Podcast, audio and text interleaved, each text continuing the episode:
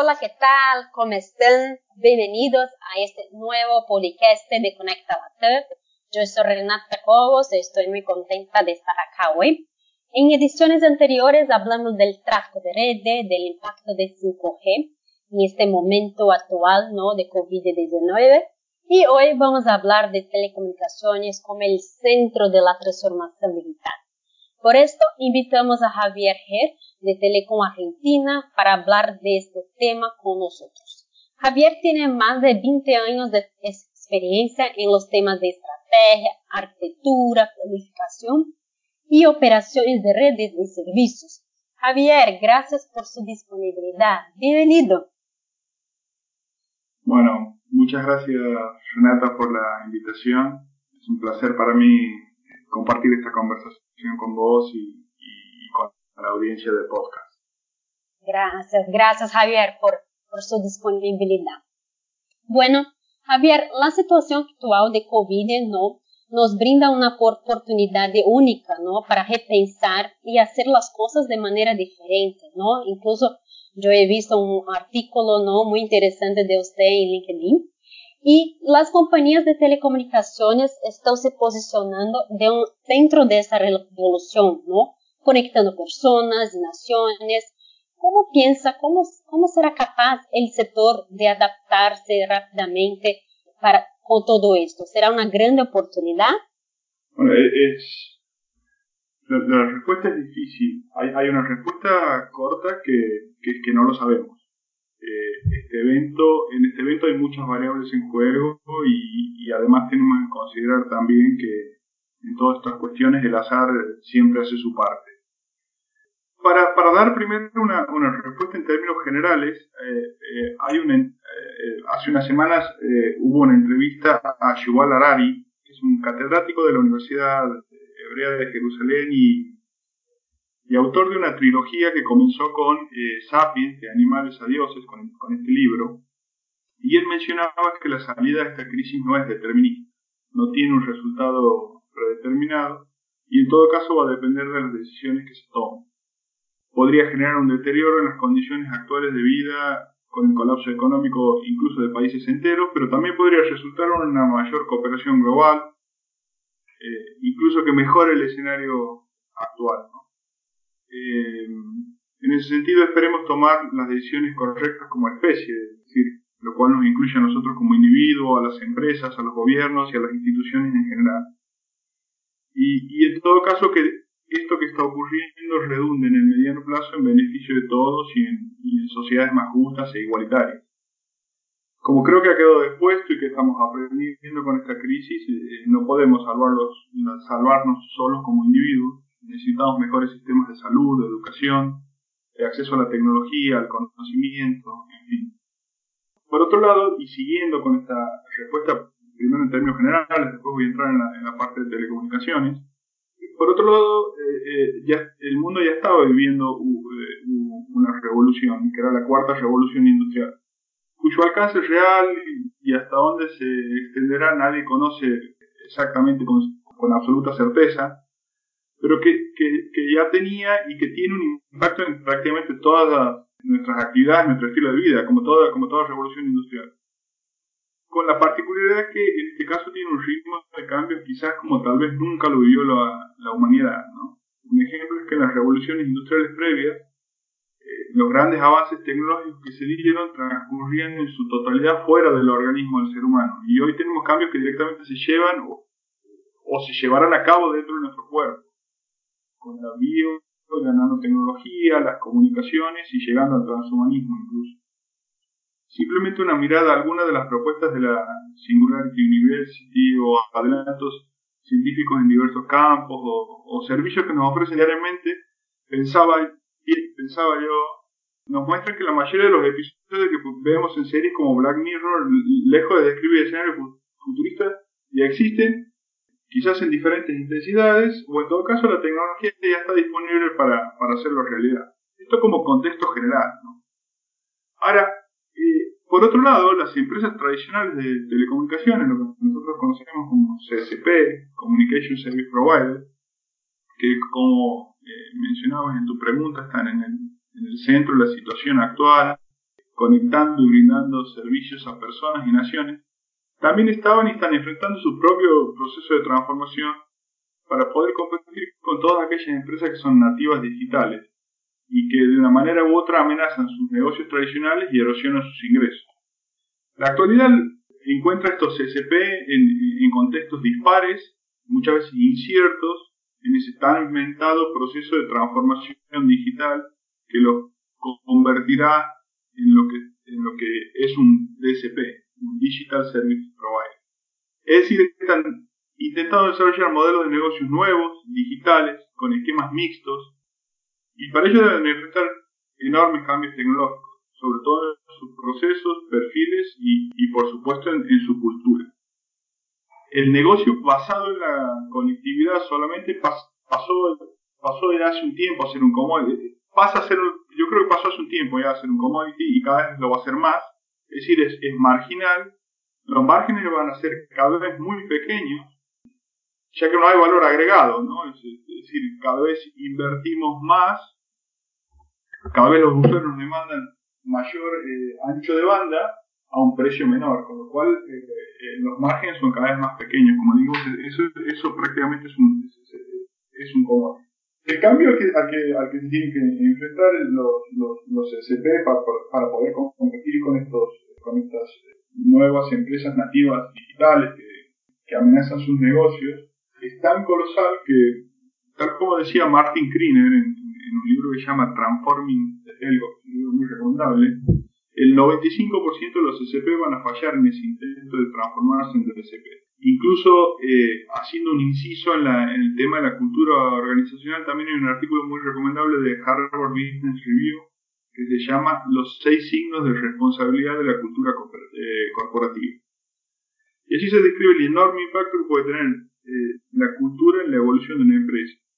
De más está decir que esto se potencia aún más en el proceso de transformación que afrontan los SP.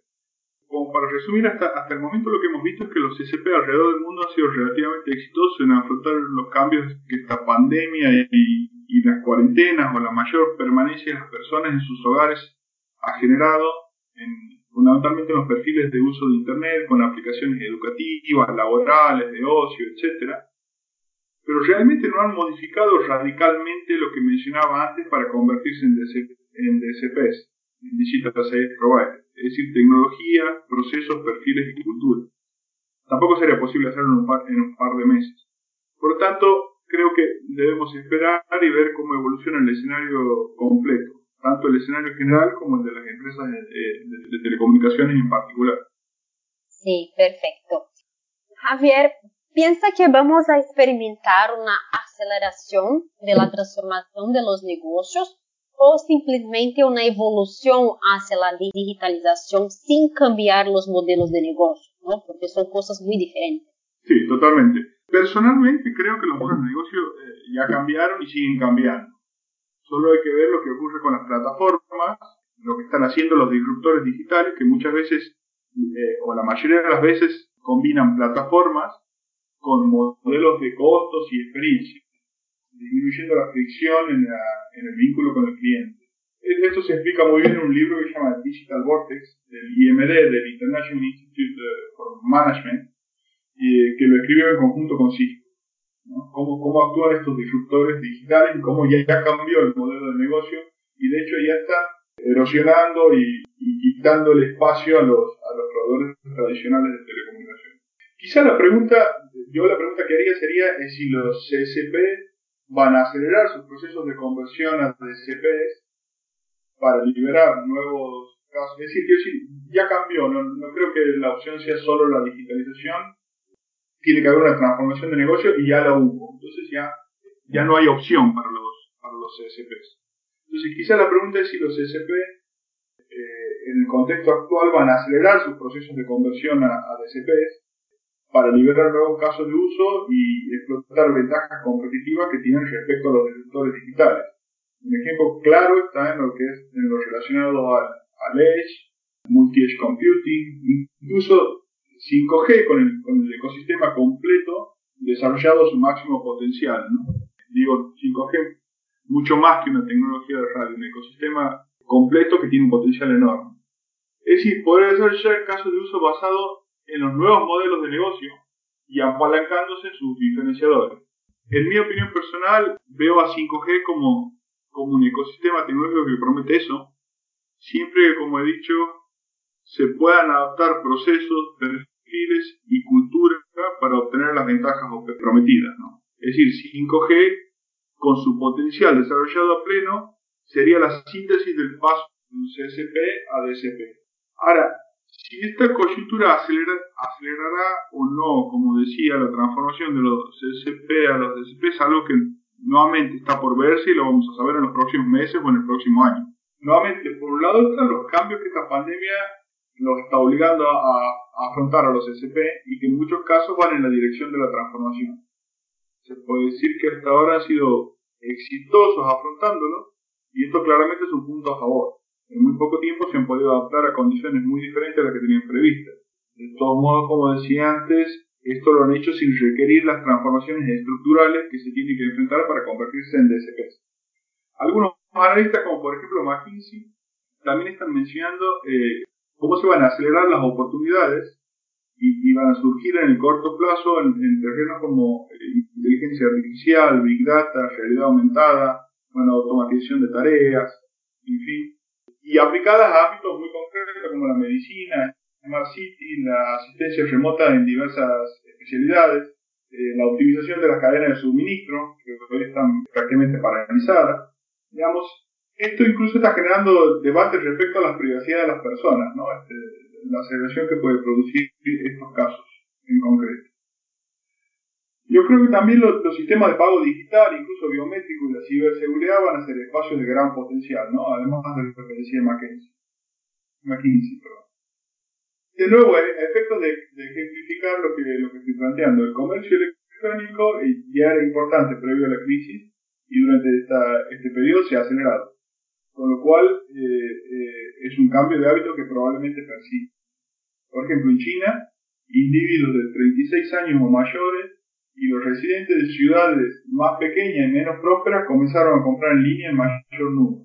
En Europa el 13% de los consumidores dijo, de los consumidores perdón, dijo a principios de abril que estaba explorando las compras en línea por primera vez y solo en Italia las transacciones de comercio electrónico aumentaron un 81% desde final de febrero. Esto puede eh, significar una oportunidad de nuevo tipo de negocio para las empresas de telecomunicaciones, claro ejemplo de los que mencioné anteriormente es la telemedicina.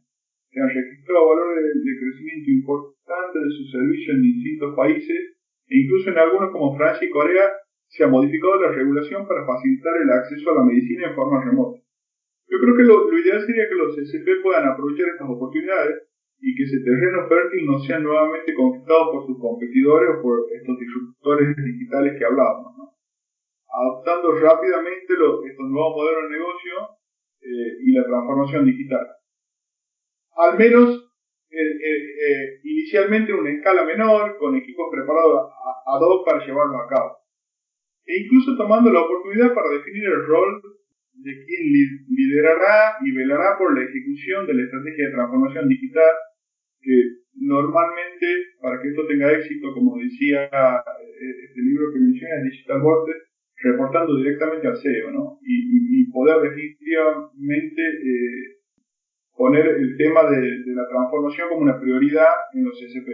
Este rol normalmente es cumplido por un CDO, un Chief Digital Officer, o también algunos lo llaman Chief Transformation Officer.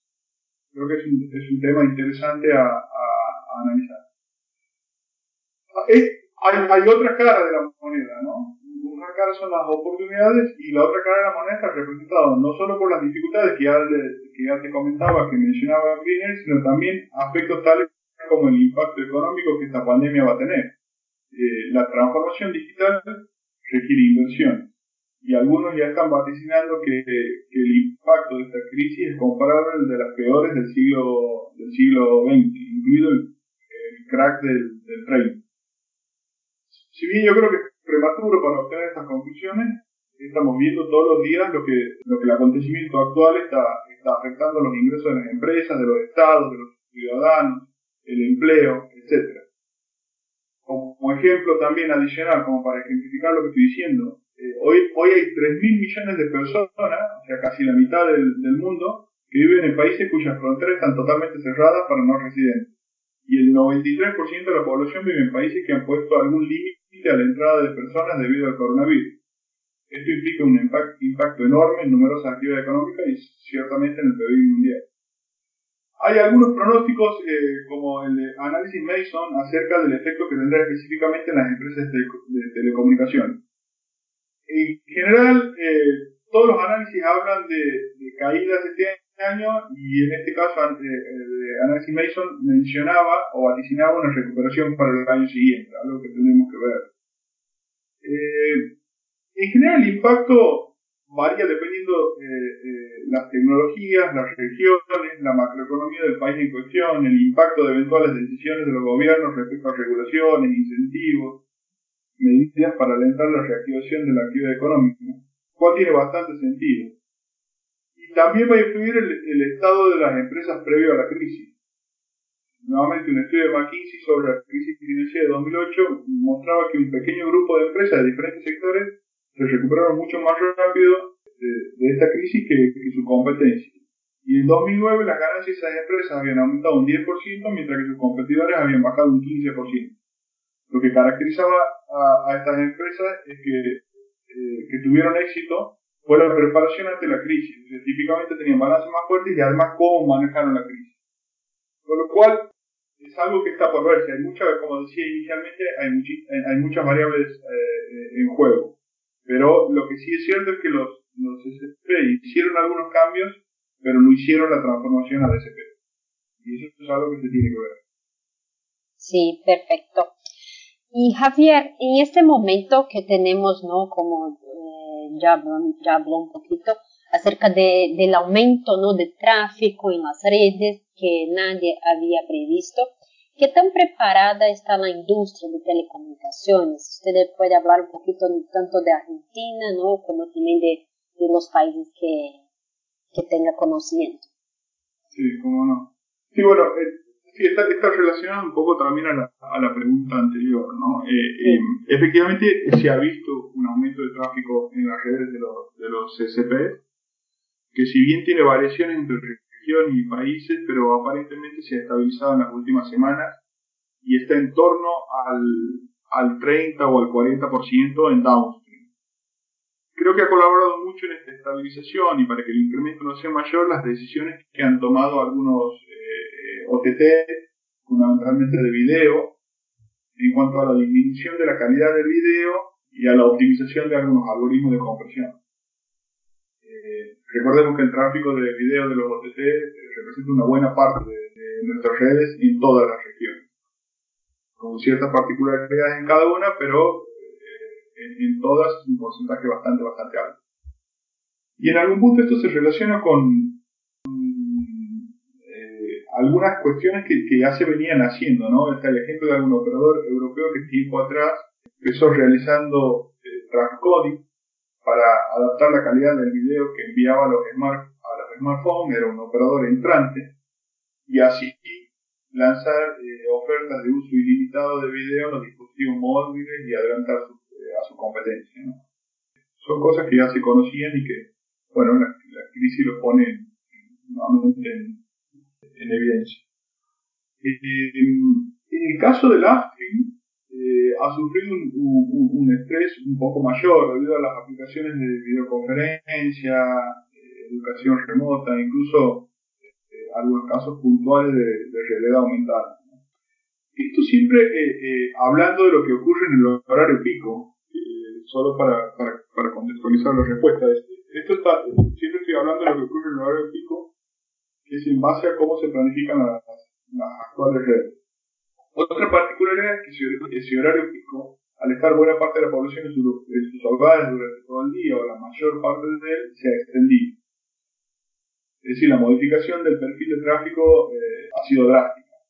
Y como mencioné previamente, los, los SP han sido capaces de adaptarse en base a sus procedimientos y tecnologías existentes, o sea, sus procedimientos y tecnologías actuales. Evidentemente, como industria, creo que, que han respondido bien, incluso algunos desafíos aún mayores como, eh, como el que se presenta con el trabajo de los técnicos, a veces no pudiendo acceder a los domicilios, y que impulsaron algunas innovaciones tecnológicas. Creo que América Latina, viendo los valores, América Latina y, Argentina en particular han seguido las generales de la ley que, acabo de mencionar. Ahora, nuevamente, no extrapolaría esta respuesta de la capacidad de los SP, no extrapolaría esta respuesta, digamos, de, la capacidad de los CSP a, afrontar este desafío a su capacidad de transformarse en DSP. Ya he mencionado que este es un proceso que es mucho más complejo, requiere cambios muchísimo más profundos, estructurales, y que todavía los SP deben demostrar eh, si están en condiciones de llevarlo a cabo. Como mencionaba, Kriner era bastante pesimista en ese sentido. Muy pocos lo iban a lograr. Adicionalmente, en el caso de Latinoamérica, y Argentina como parte de Latinoamérica, por supuesto, eh, si la crisis económica es de las dimensiones que algunos vaticinan, va a sufrir mucho más el impacto como todos los países emergentes. Y esto nuevamente va a terminar teniendo una correlación el nivel de inversiones generales y para la transformación digital en particular. Y aquí quiero hacer eh, un inciso. Va a haber, eh, ese impacto va a ocurrir, pero también va a depender de cada CCP. Es decir, cuán conservador quiere ser en este proceso sabiendo que si, que si bien la situación es difícil, por supuesto que es difícil, cuanto más nos retiremos del escenario, más terreno y oportunidades dejaremos a nuestros competidores y a los disruptores para tomar el espacio que dejamos vacío. Personalmente pienso que hoy más que nunca se necesitan decisiones con coraje y con una convicción optimista de que la transformación de CCP a DSP es posible para evitar que lo anterior ocurra. Es decir, que nos asustemos y dejemos libres espacios a la competencia.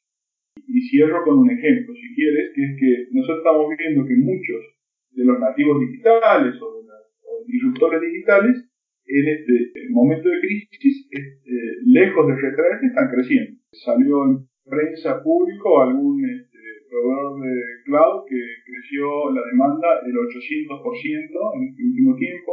Salió ayer o hoy la noticia de un OTT que, incrementó su número de suscriptores y sus ingresos durante esta pandemia. Con lo cual, eh, me parece que, no es momento, si bien la situación es difícil, no es momento para dejarles aún más lugar a, estas empresas para que sigan erosionando los, los ingresos y, las, y, los negocios de, de, las empresas de telecomunicaciones, ¿no? de los STP. Y perfecto. Muy bien, entonces cerramos este debate donde hablamos de transformación digital, de tráfico de redes, de, toda la aceleración de la transformación de los negocios en telecomunicaciones. Hoy hablamos con Javier Ger de Telecom Argentina. Muchas gracias Javier y espero verte pronto, ¿no? Quizá aún este año personalmente en uno de los eventos. Bueno, Renata, Nuevamente, eh, muchas gracias por la invitación. Ha sido un placer compartir esta conversación con vos. También gracias a todos eh, ustedes por su tiempo y atención. Y finalmente les quería comentar que todas las referencias citadas en esta conversación están a disposición de quien lo requiera. Simplemente pueden enviarle un mail a Renata o directamente si aparece en la página web del podcast en mi mail, directamente mandarme un mail y lo mismo de cualquier otra consulta que estime conveniente. Quedo a disposición. Perfecto, Javier, muy amable de su parte. Muchas gracias y hasta luego. Hasta luego, gracias.